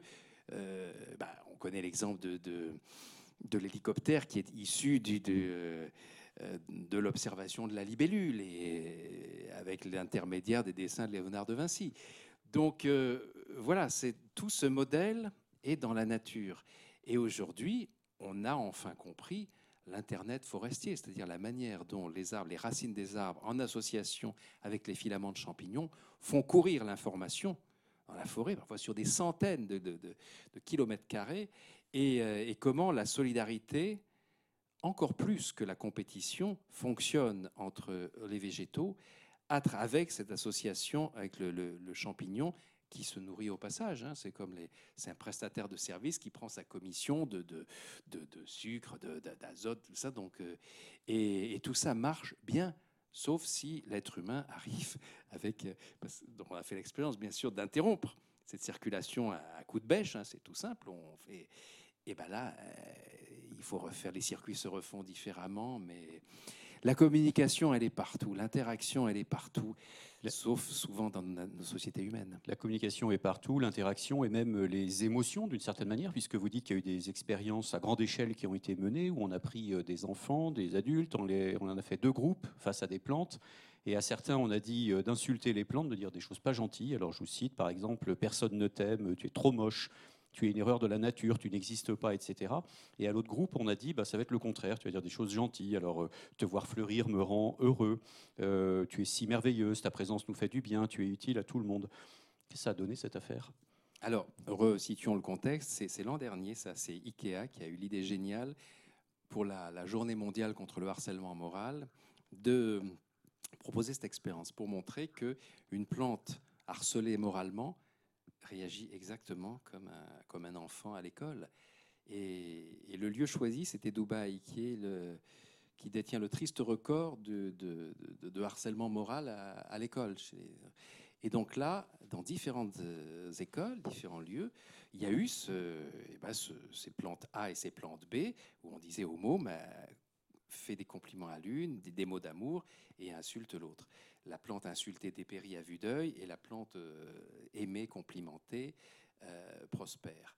Alors, euh, sur Internet, des gens ont dit « Ah oui, mais attention, c'est que, en fait, euh, ils arrosaient, il euh, y avait la plante A qui était plus arrosée que la plante B, donc elle, elle, était, elle se portait mieux. Euh, » Et on a vérifié cette chose, sauf que euh, on l'a vérifié sur un exemple où la plante qui était le plus arrosée que l'autre était celle qui dépérissait parce qu'on avait insulté. Donc, euh, c'est une reprise d'expériences très, très anciennes de, de Masaru Emoto euh, au Japon, de Cliff Baxter aux États-Unis. Mais, ça a été euh, reproduit plein de fois, vous dites d'ailleurs. Euh, voilà. Après. Oui. Mais là, la grande idée euh, médiatique et, euh, et le message à faire passer, c'est, je trouvais l'axe formidable le, le, pour bien faire comprendre ce terrible fléau du harcèlement moral à l'école, des, des insultes sur Internet, tout ça, c'est, c'est vraiment un drame d'aujourd'hui, ça. Et, et déjà, comprendre que la plante réagit de la même manière, là, tout à coup, euh, on interviewait les mots, mais ils disaient, bah, je, si, si ça fait cet effet aux plantes, ça, va, ça nous fait cet effet aussi à, aux copains ou à la copine qu'on, qu'on insulte, qu'on diffame et tout. Donc là, la, le côté pédagogique, il était formidable. Alors pour euh, toujours rebondir sur la communication des plantes, euh, vous dites que donc elles communiquent avec euh, différentes, de différentes manières, les émissions de parfums, les rayons ultraviolets, des messages gazeux, des informations chimiques, et cetera, euh, jusqu'à parler euh, potentiellement de véritable télépathie. Alors qu'est-ce qu'elles arrivent à se dire de manière télépathique, ces plantes? Elles se disent « j'ai besoin de toi, viens me butiner, regarde le cadeau que je t'offre en échange de ta protection euh, ». Et il arrive même qu'une plante puisse dire tout simplement « je ne vais pas bien ». Oui, en, ça c'est le jasmonate de méthyle, c'est la, la substance à ce moment-là qu'elle diffuse, euh, c'est un message de détresse, c'est un, un bulletin de santé. Euh, euh, et là, bon, je veux dire, c'est, c'est pas de l'invention de romancier, c'est, c'est de la découverte de, de chimistes, tout ça. Et il y a une histoire géniale avec un gars de la C I A là, que vous racontez. Euh... Alors lui, c'est le grand précurseur. Là, on parle de, de découvertes très, euh, très récentes de cette neurobiologie végétale, mais... Tout a commencé dans les années mille neuf cent soixante avec Cliff Baxter. Cliff Baxter, c'est l'inventeur du détecteur de mensonges le, le plus puissant, qui est euh, fondé sur la, la variation de la pression artérielle et qui permet de savoir si euh, un suspect est gêné par une question, s'il, euh, euh, s'il a peur, s'il, euh, s'il est mal à l'aise, s'il, s'il dit la vérité. Voilà. Et là... Il faut être un, un très grand maître spirituel pour arriver à influencer ces variations de pression artérielle. Donc, euh, donc euh, cet homme est dans son, euh, qui travaille pour le F B I, il a, il a ses, ses I A, il est dans son, dans son laboratoire le matin, et il y a une plante verte près de lui, et, euh, et il a oublié de l'arroser depuis quelques fois, il, il se dit, bon, je vais l'arroser, et il lui donne de l'eau, et il voit que, bon, euh, évidemment, les feuilles se, se redressent, et, et il se dit, mais finalement, euh, la circulation de la sève, bah, c'est un peu comme chez nous, la circulation artérielle.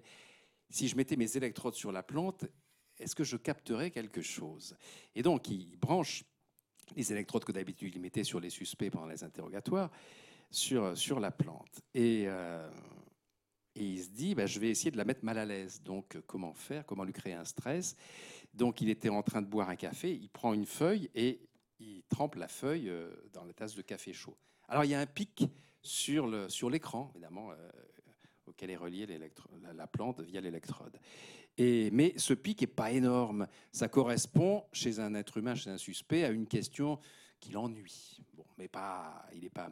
Et puis surtout que ce, ce pic euh, diminue à mesure que le café refroidit et que l'agression est, devient moindre. Donc là, il se dit, il faut que je trouve plus que ça. Et il se dit, tiens, je vais aller prendre un, un briquet dans le bureau à côté et je vais mettre le feu à, à des feuilles, à la plante. Et là, au moment où il se raconte ça, où il projette l'image, il y a un pic gigantesque sur l'écran. Alors il se dit, mais ça, c'est pas vrai. la, la plante m'a entendu parler. Il n'a rien fait. Il n'est pas allé chercher le briquet. Il a juste pensé ça. Et alors là, il est, il, il est assez tétanisé. Il dit, je fais quoi? Bah, il va chercher le briquet et il va au bout de son truc. Il allume. Et là, au moment où il met le feu à une plante, il y a un pic d'alerte, si on peut dire, très inférieur. Comme si la plante, finalement, était déjà... Avait anticipé, quoi. Avait anticipé. Et puis, finalement, c'est une feuille ou deux, quoi. C'est pas, ça ne met pas en danger son, euh, l'ensemble. De... Et, et là, le, le tracé redevient plat. Alors, il est complètement chamboulé quand arrive son... Et, et il refait l'expérience. Hein. Il dit, bon, je, ben, je vais lui remettre le... Ah, je vais mettre le feu à la plante. Et là, il n'y a rien. Comme si la plante n'y croyait pas, parce qu'elle a décrypté le truc. Il attend que son assistant arrive à neuf heures du matin, et il lui dit, euh, tiens, tu vas aller prendre un briquet dans le bureau à côté, puis tu vas mettre le feu à la plante. Et là, le, le même pic que la dernière fois. C'est-à-dire que la, la première pensée d'agression chez quelqu'un qui vient de la voir, semble-t-il, est captée par la plante, au niveau d'un, d'un danger potentiel. Alors, cette expérience-là, il va la refaire des milliers de fois, avec tout, dans tous les lieux euh, possibles, avec les, les, les expérimentateurs les plus variés. À chaque fois, ça marche. Ça veut dire que la plante capte. Elle capte, elle capte pas le vocabulaire, elle capte pas le, euh, la psychologie. Elle, qu'est-ce qu'elle peut capter? Peut-être l'image mentale, peut-être le, ce qu'on émet quand on a une pensée, mais c'est pas une pensée de haine, là, c'est une... une perspective de, de destruction. D'agression, oui, oui. D'agression. Mais ça marche aussi dans l'autre sens. C'est-à-dire que le même Cliff Baxter, qui est un, un homme qui a... Ses, ses, ses travaux ont été enfin publiés en, en France après, après sa mort à, à quatre-vingt-quatorze ans. Et, euh, et on se rend compte que pendant plus de soixante ans, il a tout mesuré. Les choses les plus incroyables sans jamais imposer une théorie, proposer une théorie en disant euh, « moi, mes mesures, je sais qu'elles sont bonnes ».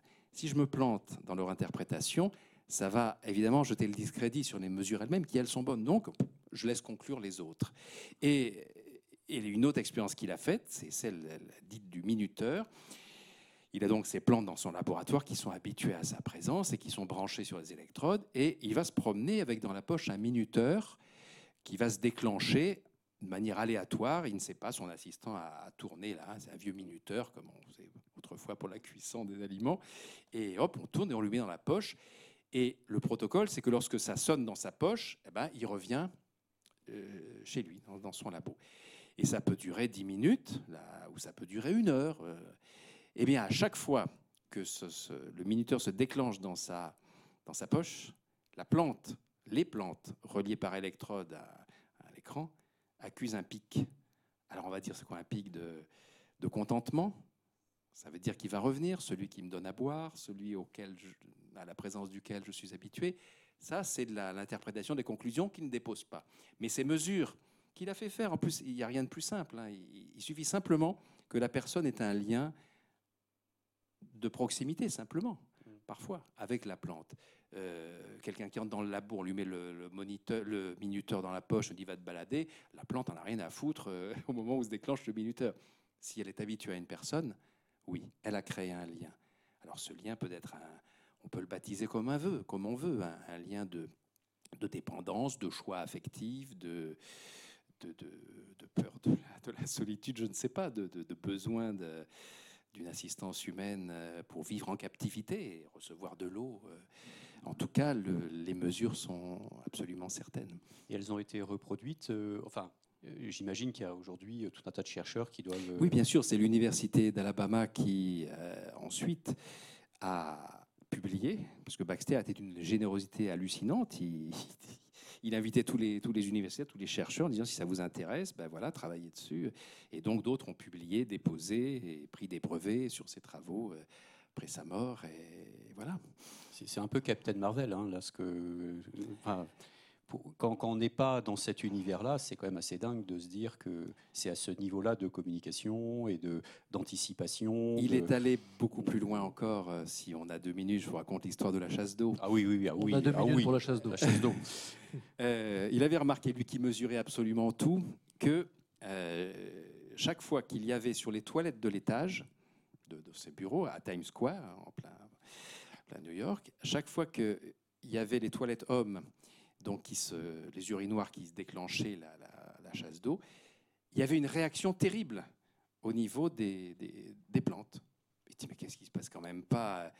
Le, le fait de soulager la vessie euh, qui fait que les plantes reçoivent un contentement ou une peur, parce qu'on ne peut pas savoir si c'est une explosion de contentement ou de, ou de détresse. Là, là on n'a pas trouvé le moyen de décrypter. On sait simplement qu'il y a des pics électriques de réaction. Et, euh, et Baxter finit par trouver. Ce qui se passe, c'est qu'à chaque fois qu'il y a quelqu'un qui urine euh, dans ce, à cet étage, euh, par mesure d'hygiène, on a mis dans, dans l'eau un très très puissant euh, bactéricide, et il y a eu de la mort de bactéries que capte la plante. C'est à ça qu'elle réagit. Donc du coup, après, il met à la place de, de la miction humaine, à la place de la, la personne qui fait pipi, bah, il va mettre des, des, des fourmis sous ce, sous ce jet d'eau qui vont être tuées par ça. Il y a un pic, mais moindre, semble-t-il. Les bactéries qui nous composent à quatre-vingt-dix pour cent, hein, n'oublions pas. deux kilos de bactéries dans l'estomac. Voilà. Euh, les bactéries humaines... Euh, quand elles sont tuées, déclenchent plus de réactions des plantes que les bactéries, par exemple, des, des crevettes. Il a fait l'expérience en ébouillantant des crevettes à côté, en, devant des plantes sous électrode. Et alors, à quoi réagissaient-elles ? À la mort du petit crustacé, euh, au, euh, au, à la mort des, bac- des bactéries, le, le composant. Mais il y a quand même, semble-t-il, et soyons prudents toujours dans les interprétations, une échelle, non pas de valeur, mais de, de, de sensation, lorsque ça touche l'être humain, la complexité de l'être humain. Ça fait partie de, de nos rapports d'interconnexion avec les plantes qui font que lorsque ce paysan illettré, José Carmen, dont je parle beaucoup, réussit à faire pousser les plus grands, les plus gros lé- légumes du monde, partout où il passe, c'est, c'est un paysan illettré du Mexique euh, qui a été testé partout, y compris au Muséum d'histoire naturelle à Paris. En, en leur parlant, en fait, c'est ça, hein, en... En, leur, en leur envoyant des pensées d'amour, en le, des images mentales où elles grossissent, c'est-à-dire aucun engrais, rien, uniquement de l'engrais affectif. Et, euh, et alors, ça a été reproduit. Lui, il est quand même le recordman, parce que sans doute, il a un canal d'émission d'amour, de compliments, voire de flatterie, qui est assez, assez gigantesque. Il continue aujourd'hui, à, dans le monde entier, à être testé par les universités. Il a réussi à faire, à faire pousser des légumes magnifiques dans le désert sans eau, euh, uniquement en, en stimulant des protéines qui, euh, anti-sécheresse euh, par des compliments et des, et des images mentales. On est, l'être humain peut avoir un pouvoir gigantesque dès qu'il met ce pouvoir de communication au service des végétaux. Et le pouvoir de la musique sur, les, sur la croissance et la... la La, la, la résistance des végétaux est éprouvée par Joël Sternheimer euh, en France, C N R S, Sternheimer qui a réussi dans les années quatre-vingt quatre-vingt-dix à faire pousser des tomates euh, sans eau dans le désert du Sénégal, euh, comme à Lons-le-Saunier, je veux dire, quel que soit l'endroit, simplement partant de la découverte que chaque, chaque protéine de la plante émet un, un signal. Et ce signal peut être converti en note de musique qu'il suffit de renvoyer à la plante. Et donc, on, on lui envoie un signal qu'elle va amplifier. Et on réussit comme ça à stimuler la protéine anti-sécheresse, la protéine anti-maladie et tout. Et, à... et donc, si ça avait été ce choix-là qui a été fait au lieu du choix de Monsanto, imaginez où on en serait aujourd'hui. Il y aurait beaucoup de musique en plus. Ouais. Et, et, et, et, et, et la SACEM, la société d'éditeurs de musique, aurait, aurait racheté Monsanto. On le savait, hein, en vous invitant, vous êtes un formidable conteur et on pourrait vous écouter pendant des heures et des heures. Malheureusement, le temps file et on va passer à, une, à un moment que nous aimons bien dans ces rendez-vous du futur, c'est la minute bouclée. La minute bouclée, c'est Laura, Laura Beaubois, qui euh, nous raconte un coup de cœur, un coup de gueule ou juste une, une, une humeur, une humeur du jour. Et donc, nous, nous, passons, euh, bah, nous passons à la minute bouclée, comme vous en avez l'habitude.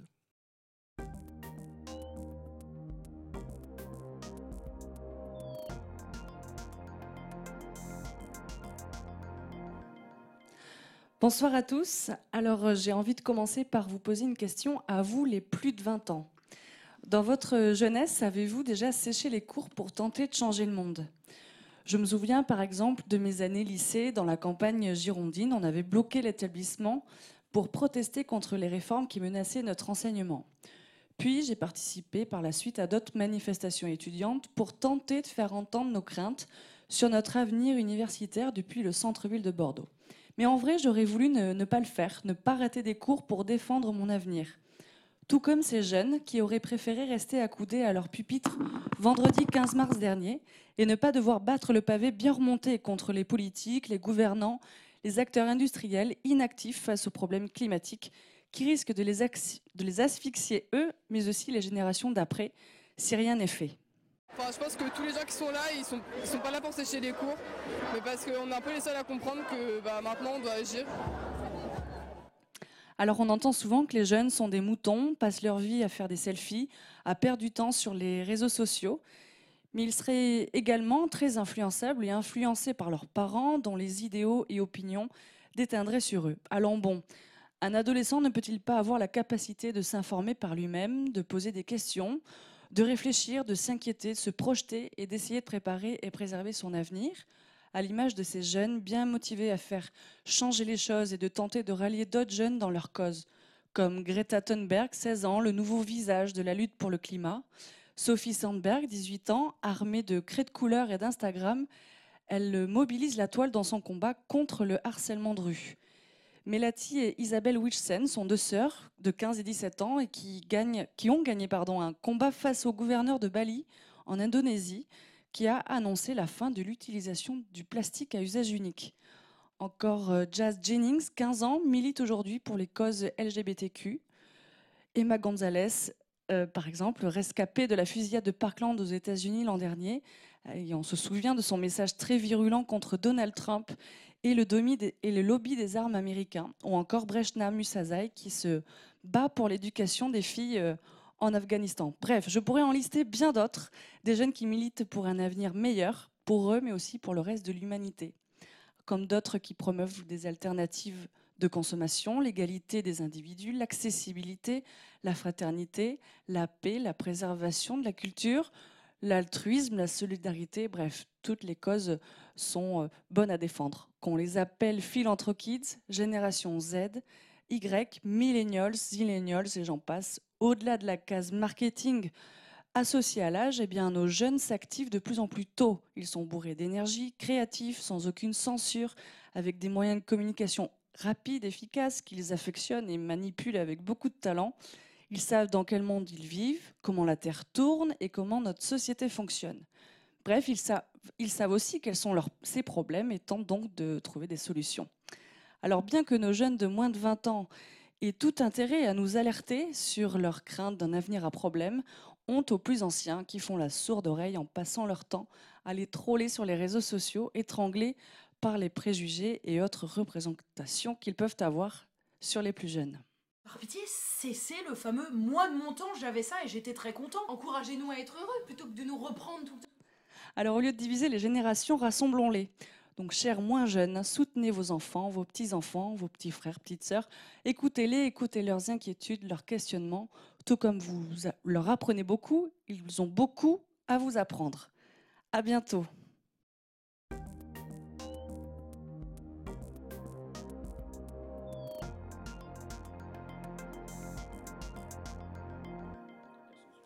Merci Laura, merci beaucoup. Euh, la jeunesse d'aujourd'hui, elle vous interroge, elle vous stimule, elle vous, vous encourage.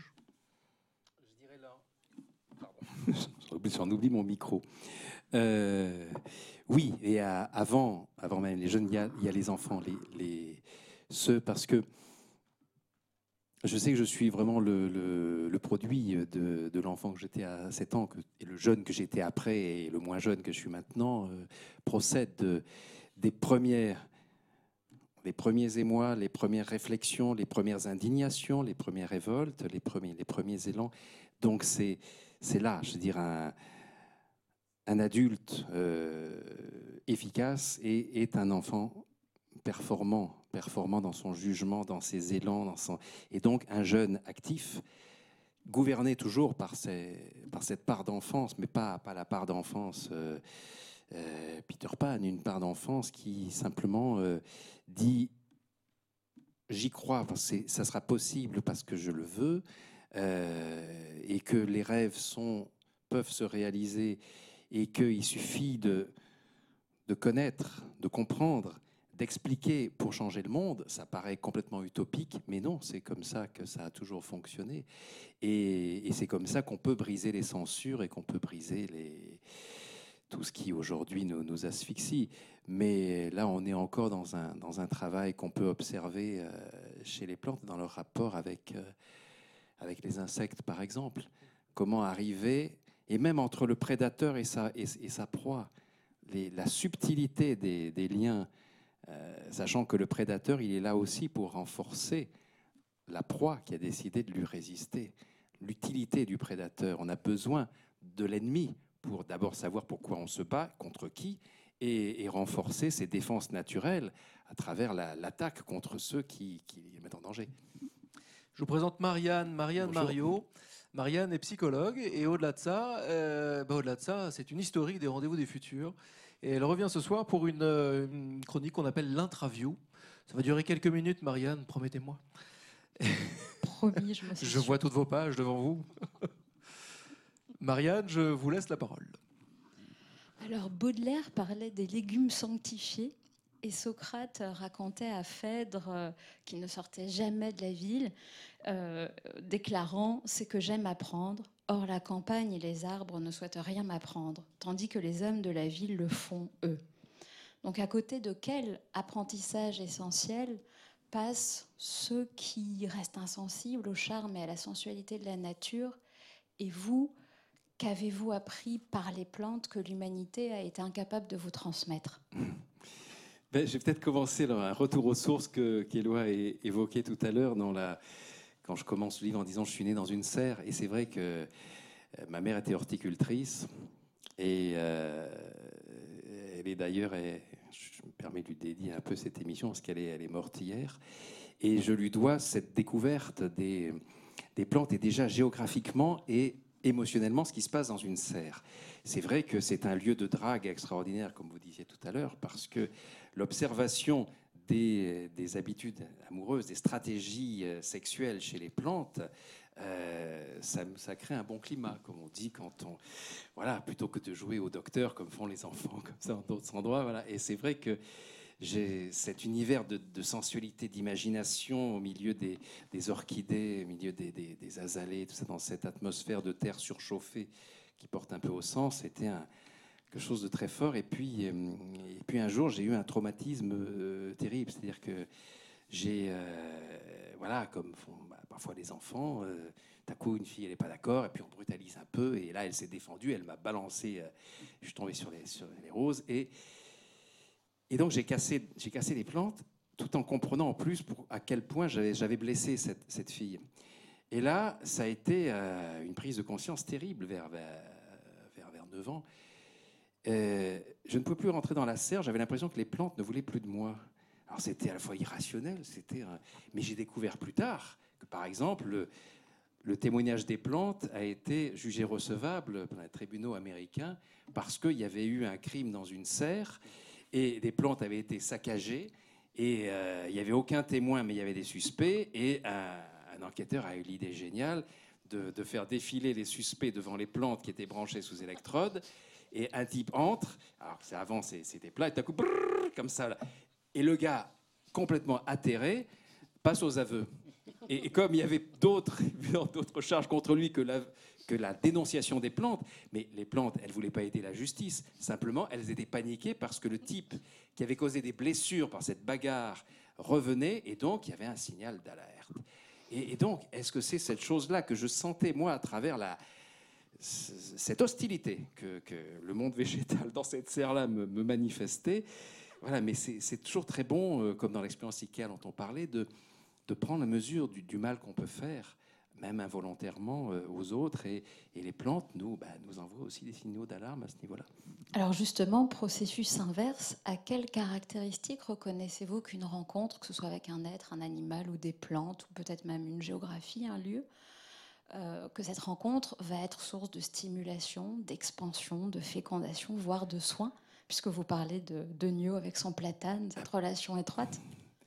Il y a, il y a une jubilation euh, intérieure, immédiate, et euh, bon, chacun fonctionne avec des, des voilà, sur le plan physiologique, de manière différente. En ce qui, en ce qui me concerne, en ce qui concerne certaines personnes avec qui je partage ça, il y a cette espèce de de, de, de courant électrique qui vous traverse quand, quand vous enlacez un arbre. Euh, vous avez l'impression que vous êtes traversé par un par un arc électrique. Vous avez des vibrations en vous. vous, vous Et il faut accueillir cette sensation, il ne faut pas l'interpréter, euh, et, puis, et puis créer un lien en toute humilité. D'abord, demander l'autorisation, voilà, à la plante, à l'arbre, qui n'a peut-être pas envie qu'on vienne dans son espace vital. Et là, bah, vous sentez ou pas si vous êtes bienvenu, quoi. C'est, c'est juste de la sensibilité qu'on travaille.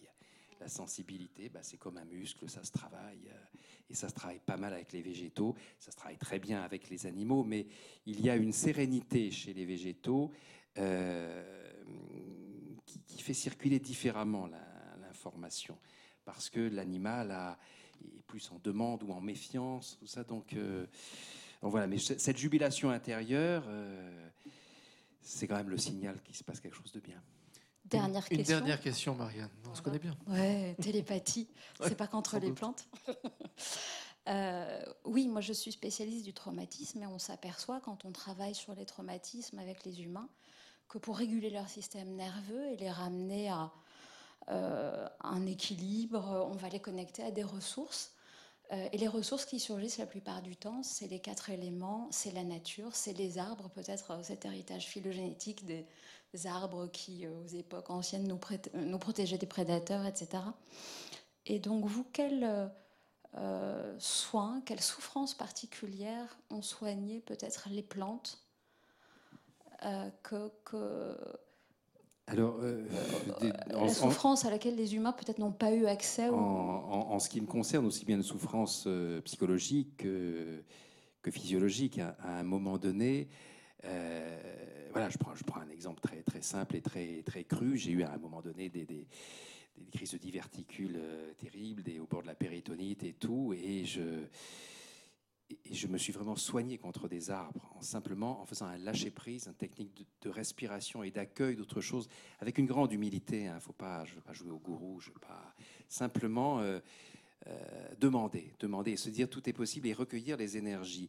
Et vous évoquiez Jean-François Degnaud, le grand écrivain, académicien, marin, recordman de cancer et de, et de longévité. Dans le, euh, non, c'est quand même quelqu'un qui a enterré un nombre important de cancérologues qui lui donnaient à chaque fois une espérance de vie d'un mois. Et, euh, et il avait deux manières de se soigner, c'était la mer, c'était partir en, en solitaire, entre guillemets, parce que pour ne pas mettre des secouristes en danger, il était suivi quand même par un bateau derrière, mais il était seul à bord en sortant de l'hôpital pour reprendre l'autonomie. Et puis, au contact des arbres. Et c'est vrai qu'un jour, euh, dans un salon du livre où on se rencontrait, euh, il n'avait pas ses béquilles, il utilisait un peu les gens comme des béquilles humaines. Et j'ai senti, voilà, dans un geste convivial, la main sur l'épaule, et là j'ai senti une énergie que je sentais quand j'enlaçais un arbre. Il a eu ma réaction, il me dit « Ah, vous connaissez ça ». Et j'ai découvert qu'on se soignait de la même manière. Et là, vous avez tout à coup des liens avec les êtres humains que vous ne connaissez pas, grâce à leur rapport aux végétaux qui deviennent d'une, d'une subtilité, d'une richesse assez, assez impressionnante. Merci. Merci beaucoup, Marianne. Alors, je ne vous raconte pas les coulisses pendant que Marianne pose ses questions. On est en pleine négociation avec Nils, négociation sur le temps. Nils tenant absolument à poser une question. Et puis, il me dit une question, une citation. C'était deux questions au début, après une question, une citation. Moi, je dis non, une citation. Bref, le temps presse. Il... Cela dit, je ne peux rien lui refuser. Nils, il est pire donc, qu'une plante. Hein, donc, Nils, euh, vas-y, vas-y. Non, il y a une question. Enfin, il y a en tout cas un sujet qu'on ne peut pas euh, évacuer puisqu'on est au rendez-vous du futur et que justement votre livre se termine sur l'avenir des, des plantes. Pour faire court, vous parlez de robots de conception végétale, de euh, plantoïdes bientôt destinés à remplacer les modèles androïdes, de phytoordinateurs qui intègrent les, les algorithmes fondés sur les systèmes de calcul des plantes, et cetera. Enfin, je ne vais pas tous les lister, mais il y a beaucoup de sujets euh, comme ça, très futuristes et en même temps qui sont aujourd'hui dans les laboratoires de recherche. Euh, est-ce que votre sentiment profond à vous, c'est est-ce qu'on va arriver à vivre en coévolution euh, grâce à toutes ces découvertes hein, est-ce qu'on va arriver un jour à vivre en coévolution harmonieuse avec euh, la nature, les plantes ? Oui, je pense qu'on on est obligé. On est obligé, sinon on va mourir. Et, et les plantes resteront seules sur Terre euh, comme euh, au, au, début, euh, au début de la planète. Donc, euh, mais il semble, il semble, soyons prudents, mais vraiment que les, que les plantes aient besoin de nous, nous aiment, et euh, parce qu'on apporte quelque chose euh, qui justifie peut-être notre existence sur Terre. Si tout à coup on, on observe comme ça la nature et, et notre condition humaine, on va arriver à une réflexion euh, peut-être plus profonde, plus subtile et plus efficace que le simple militantisme indispensable aussi pour, euh, contre l'effet de serre et tout ça. Mais rappelons-nous que pour régler le problème, on arrête la déforestation, on replante des arbres et on respecte surtout ces vieux arbres qui euh, ont un pouvoir d'absorption de C O deux tellement, tellement supérieur. Et, euh, et voilà. Et puis, euh, et inspirons-nous de la nature dans ses, dans ses stratagèmes et, et dans ses ruses qui l'amènent à, à comprendre l'autre. Toujours, si je peux donner un, un tout petit exemple de cette orchidée dont personne ne voulait, aucun pollinisateur, qui a été obligé de fabriquer dans, dans son, son label le, le sosie d'une guêpe femelle de manière à ce que le mâle arrive et dit « Oh tiens, ma femelle, j'arrive pour copuler ». Bah, il n'arrive pas, mais il se charge de pollen et il va après sur une autre fleur. Oh, tiens, là, une autre femelle. Et donc, il transporte comme ça le pollen. Sauf que la guêpe femelle en question de l'espèce Tinidée est une guêpe qui vit sous terre. Donc, comment la plante a-t-elle réussi, puisque c'est, elle arrive avant que, euh, elle arrive à maturité pour de reproduction avant que la guêpe femelle soit sortie, où est-elle allée chercher l'image et l'odeur sexuelle, car elle, elle attire aussi par l'odeur sexuelle de cette femelle guêpe, où a-t-elle chercher l'information.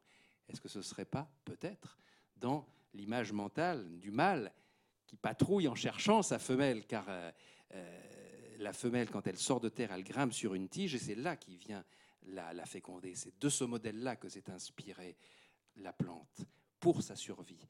Donc, quand on voit cette intelligence, ce calcul basé sur la psychologie, de, pas seulement de l'adversaire quand on ruse contre un prédateur, mais du partenaire indispensable, là, on se dit que si on ne tient pas compte de, de, de cet exemple-là, de cette intelligence-là, de ce, euh, on est foutu et les plantes auront le dessus sur nous euh, si nous cessons d'être leurs partenaires. Voilà un joli mot de la fin. Euh, merci beaucoup Didier van Cauwelaert d'avoir accepté notre invitation. Merci à vous. Euh, je vous encourage vivement à vous plonger, si ce n'est pas déjà fait, dans Les émotions cachées des plantes aux éditions Plon. Euh, c'est vraiment saisissant parce que des exemples comme nous venons d'en avoir, il y en a encore plein plein d'autres. Je pense aux punaises du New York Times, je pense aux acacias et aux... C'est une antilope, hein, c'est ça avec l'acacia, je oui. confonds toujours avec les gazelles. C'est l'antilope. Euh, c'est fabuleux, il faut vraiment, euh, il faut vraiment vous plonger dedans. Les prochains rendez-vous, le vingt-cinq avril, nous avons une émission spéciale de l'urgence de l'art, donc avec tout un joli, un joli plateau, et nous allons parler de l'art.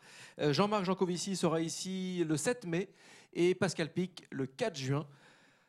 Vaste programme, suivons-nous évidemment et à tout de suite sur les réseaux.